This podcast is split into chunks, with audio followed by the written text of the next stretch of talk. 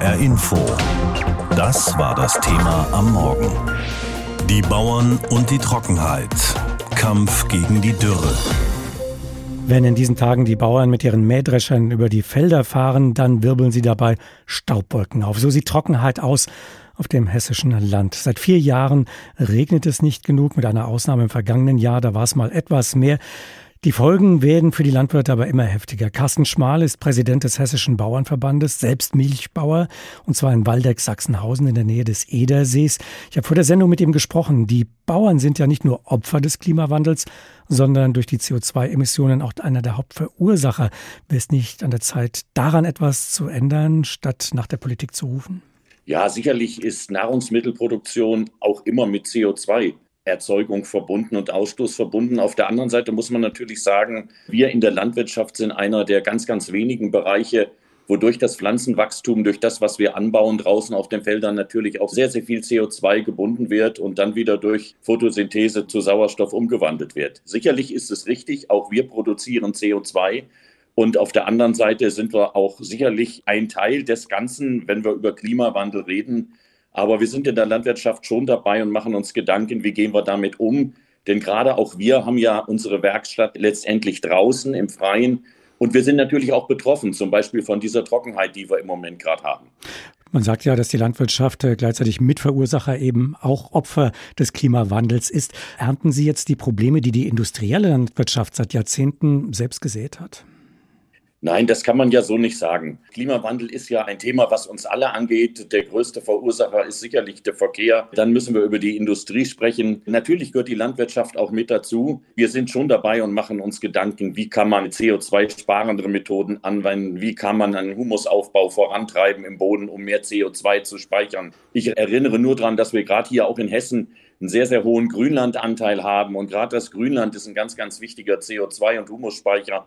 Also da würde ich jetzt nicht so die Schuld ganz allein bei der industriellen Landwirtschaft sehen. Was erwarten Sie vom Staat? Sie haben ja mal gesagt, Sie erwarten Augenmaß und verlässliche Rahmenbedingungen. Was konkret wünschen Sie sich von der Politik? Ja, es ist so, wir Landwirte, wir sind generell bereit, uns den Dingen zu stellen, müssen wir ja auch. Wir sind schon bereit zu Veränderungen, aber dann muss man auch die Rahmenbedingungen seitens der Politik so setzen, dass das auch möglich ist. Ich erinnere da nur zum Beispiel dran, wenn wir an die Züchtung neuer Pflanzen denken, die mit Trockenheit vielleicht besser umgehen können. Oder an Versuche, wo man versucht, in der Tierhaltung zum Beispiel das Methan zu binden und, und abzusondern. Das alles kostet ganz viel Geld. Dort sind wir auf dem Weg und in der Entwicklung. Und da muss die Politik die Vorgaben richtig machen. Wir Landwirte sind grundsätzlich bereit zur Veränderung. Ich sage aber auch immer wieder, Letztendlich haben wir unsere Höfe, das sind auch Wirtschaftsunternehmen, die Bauernfamilien müssen leben davon. Und wir müssen sehen, dass am Ende des Tages die Landwirte diesen Weg auch mitgehen können.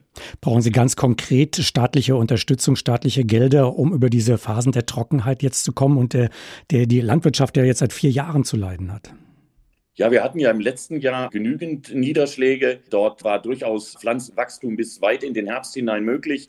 Aber Sie haben recht, in den letzten fünf Jahren ist das jetzt schon das vierte trockene Jahr. Und in diesem Jahr war ja das Phänomen, dass schon im Juni so extreme Hitze herrschte, schon im März, der ganze März so sehr sonnig war und die Niederschlagsmenge deutlich zu gering ausgefallen ist. Wenn man aber mal die Ernte anguckt, in Mittel- und Südhessen ist sie abgeschlossen. Bei mir hier in Nordhessen rollen die Mähdrescher heute wieder. Wir sind noch mit der Weizen-Roggen-Ernte noch zugange. Hafer steht noch draußen. Insgesamt muss man sagen, sicherlich leicht unterdurchschnittlich, aber dennoch erstaunlich, was die Pflanzen trotz der Trockenheit noch in der Lage waren, mengenmäßig zu bringen. Aber wir sehen, dass die Qualität deutlich gelitten hat. Zum Beispiel beim Backweizen ist das Rohprotein deutlich, also der Eiweißgehalt deutlich niedriger als in den letzten Jahren. Daran sieht man, dass die Pflanzen aufgrund der fehlenden Niederschläge nicht mehr in der Lage waren, Nährstoffe einzulagern.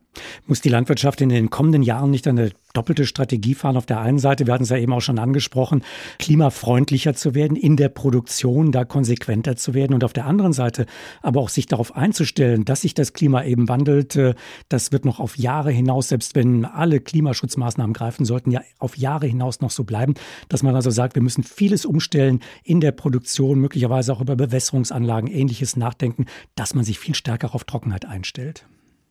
Ja, das ist äh, sicherlich richtig. Das ist eins der großen Herausforderungen, die wir in der Landwirtschaft in den nächsten Jahren haben. Wir sind halt die, die draußen dann immer direkt betroffen sind. Äh, wir werden auf der einen Seite züchterisch uns weiterentwickeln müssen bei den Pflanzen. Sie wissen, ich habe einen Milchviehbetrieb zu Hause. Wir haben immer mehr Tierwohl, immer mehr Tierwohl gemacht. Das hat dann immer mit mehr Offenstellen zu tun gehabt. Und das beißt sich jetzt mit dem Methan und diesen Geschichten. Also da ist Schutz des Klimas und mehr Tierwohl, das ist im Bereich der Tierhaltung relativ schwierig. Dort werden wir sehr viel Forschung und sehr viel Innovation brauchen, um da voranzukommen. Wir sehen im Pflanzenbau, dass wir uns mit digital gesteuerten Robotern auf den Äckern schon bewegen. Aber Sie haben recht, es wird für die Landwirtschaft eine Herausforderung werden. Und ja, wir werden vielleicht auch Pflanzen anbauen müssen oder nur noch können in Zukunft, die wir im Moment noch gar nicht im Portfolio mit drin haben im Moment. Sagt Carsten Schmal, der Präsident des Hessischen Bauernverbandes. Das Thema heute Morgen, die Bauern und die Trockenheit, Kampf gegen die Dürre. Die Bauern ernten ihre Felder immer früher ab, um zu retten, was noch zu retten ist. Es ist sehr trocken und war es auch in den meisten der vergangenen Jahre. Mareike Söder, mit ihr habe ich vor der Sendung gesprochen. Sie ist Forscherin bei der Stabsstelle Klima des Thünen-Instituts in Braunschweig. Sie beschäftigt sich unter anderem mit der Frage, welche Folgen die Klimaveränderung für die Landwirtschaft hat. Zu der Frage hat sie gerade eine Studie verfasst. Die Erkenntnisse in aller Kürze, der Klimawandel soll in Deutschland in den nächsten 30 Jahren insgesamt keinen wesentlichen Ertragsrückgang auslösen. Aber wenn wir uns anschauen, was gerade auf den hessischen Bauernhöfen so los ist, auf den Feldern, da ernten die Landwirte in allergrößter Not die Felder viel früher ab, weil es so trocken ist. Einiges landet dann direkt in der Biogasanlage. Ich wollte von Mareike Söder wissen, wie passt das denn mit Ihren Studienergebnissen zusammen? Ja, vielleicht ganz kurz, was haben wir da gemacht? Also das ist eine Studie gemeinsam mit dem Deutschen Wetterdienst, dem Julius-Kühn-Institut und dem Zentrum für Agrarlandschaftsforschung. Und wir haben zum einen den aktuellen Wissensstand zusammengetragen zur Frage nach den Ertragseffekten im Klimawandel und auch eigene Simulationen durchgeführt. Und es ist in der Tat so, dass wir mit den vorhandenen Daten und Methoden derzeit eher keine substanziellen Ertragsrückgänge simulieren.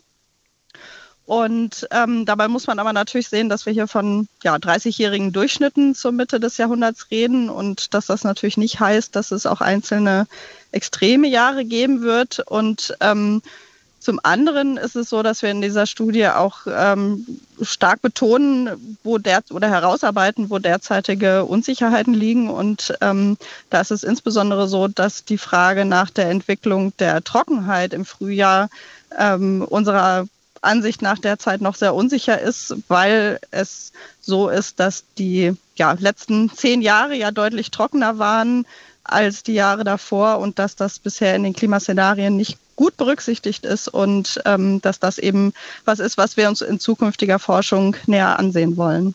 Das heißt, da werden dann auch Wetterextreme möglicherweise sich stärker auswirken. Auf der einen Seite extreme Trockenheit, aber eben auch extreme Starkregenereignisse. Also solche Extreme, können die diese Modelle nochmal äh, ja, ins Wanken bringen?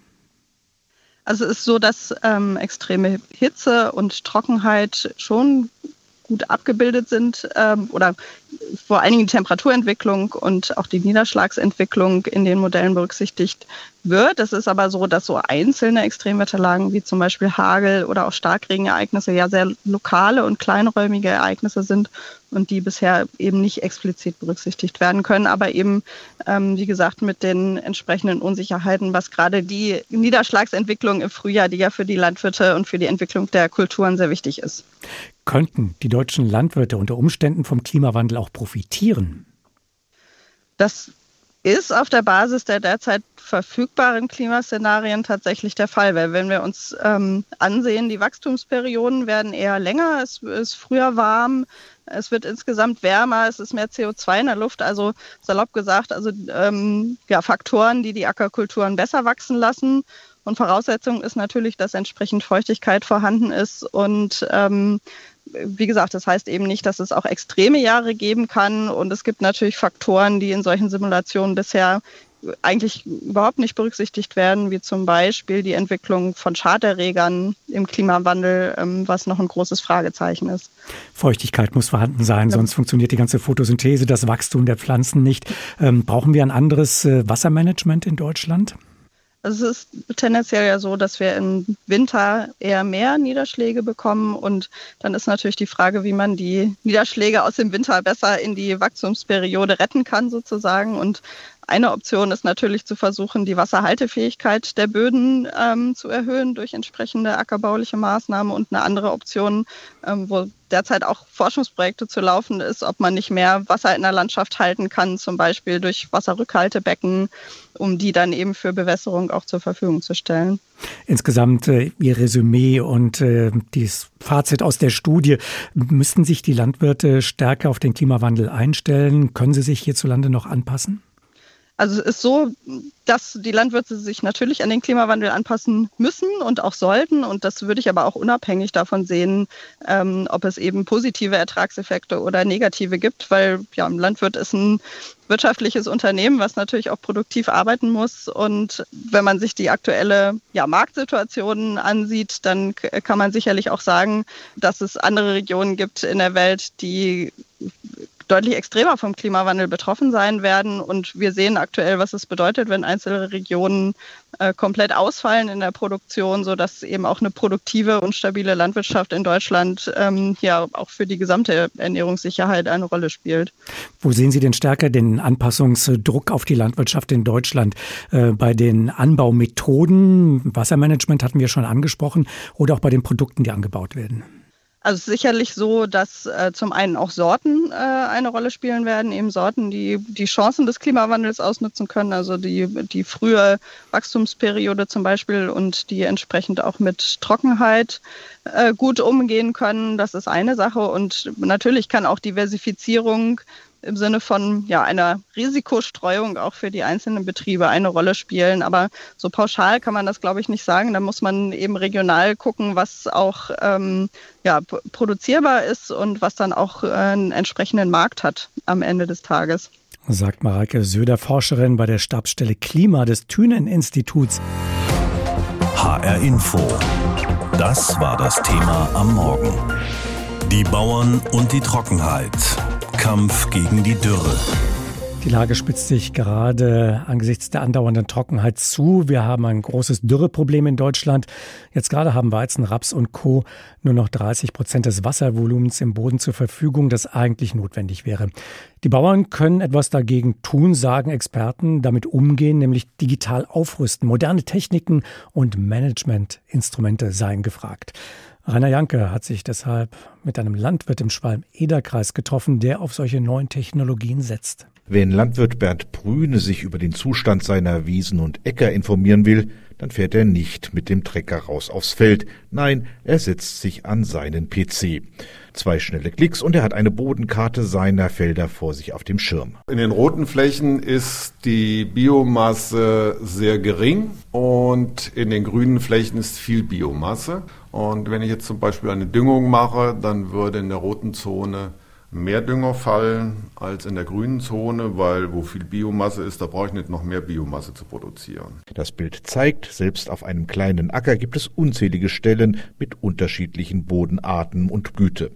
Und wenn Brüne nun auf den Acker fährt, steuert das Programm anhand solcher Karten die Düngemenge. Und das Gerät weiß, wie viel Kilo von dem Dünger von 0 bis 100 Prozent. Und noch viel mehr können diese Sensoren. Sie erkennen zum Beispiel, ob die Pflanzen auf dem Feld genügend Wasser bekommen haben oder eben auch nicht. Eine Pflanze, die im Trockenstress ist, das erkennt er, weil dann der Chlorophyllgehalt dann wieder zurückgezogen wird in den Stiel rein. Also die Pflanze versucht sich ja auch zu schützen. Die Daten hält Bauer Brüner einmal über GPS-gesteuerte Satellitenbilder und über einen Sensor, der oben auf seinem Traktor montiert ist. Was wir oben drauf sehen, das blaue Teil, äh, das ist der Sensor unter den Landwirten scherzhaft Surfbrett genannt, weil es so ein bisschen die Form hat vom Surfbrett. Und da sitzen dann außen sitzen die Sensoren drin, die die Biomasse und das alles erkennen können. Satelliten, GPS, PC-Programme, moderne Landwirtschaft ist längst hochkomplex, sagt Hans-Georg Paulus vom Hessischen Bauernverband. Das geht halt sehr zielgenau und ist deshalb auch ökologisch sehr sinnvoll.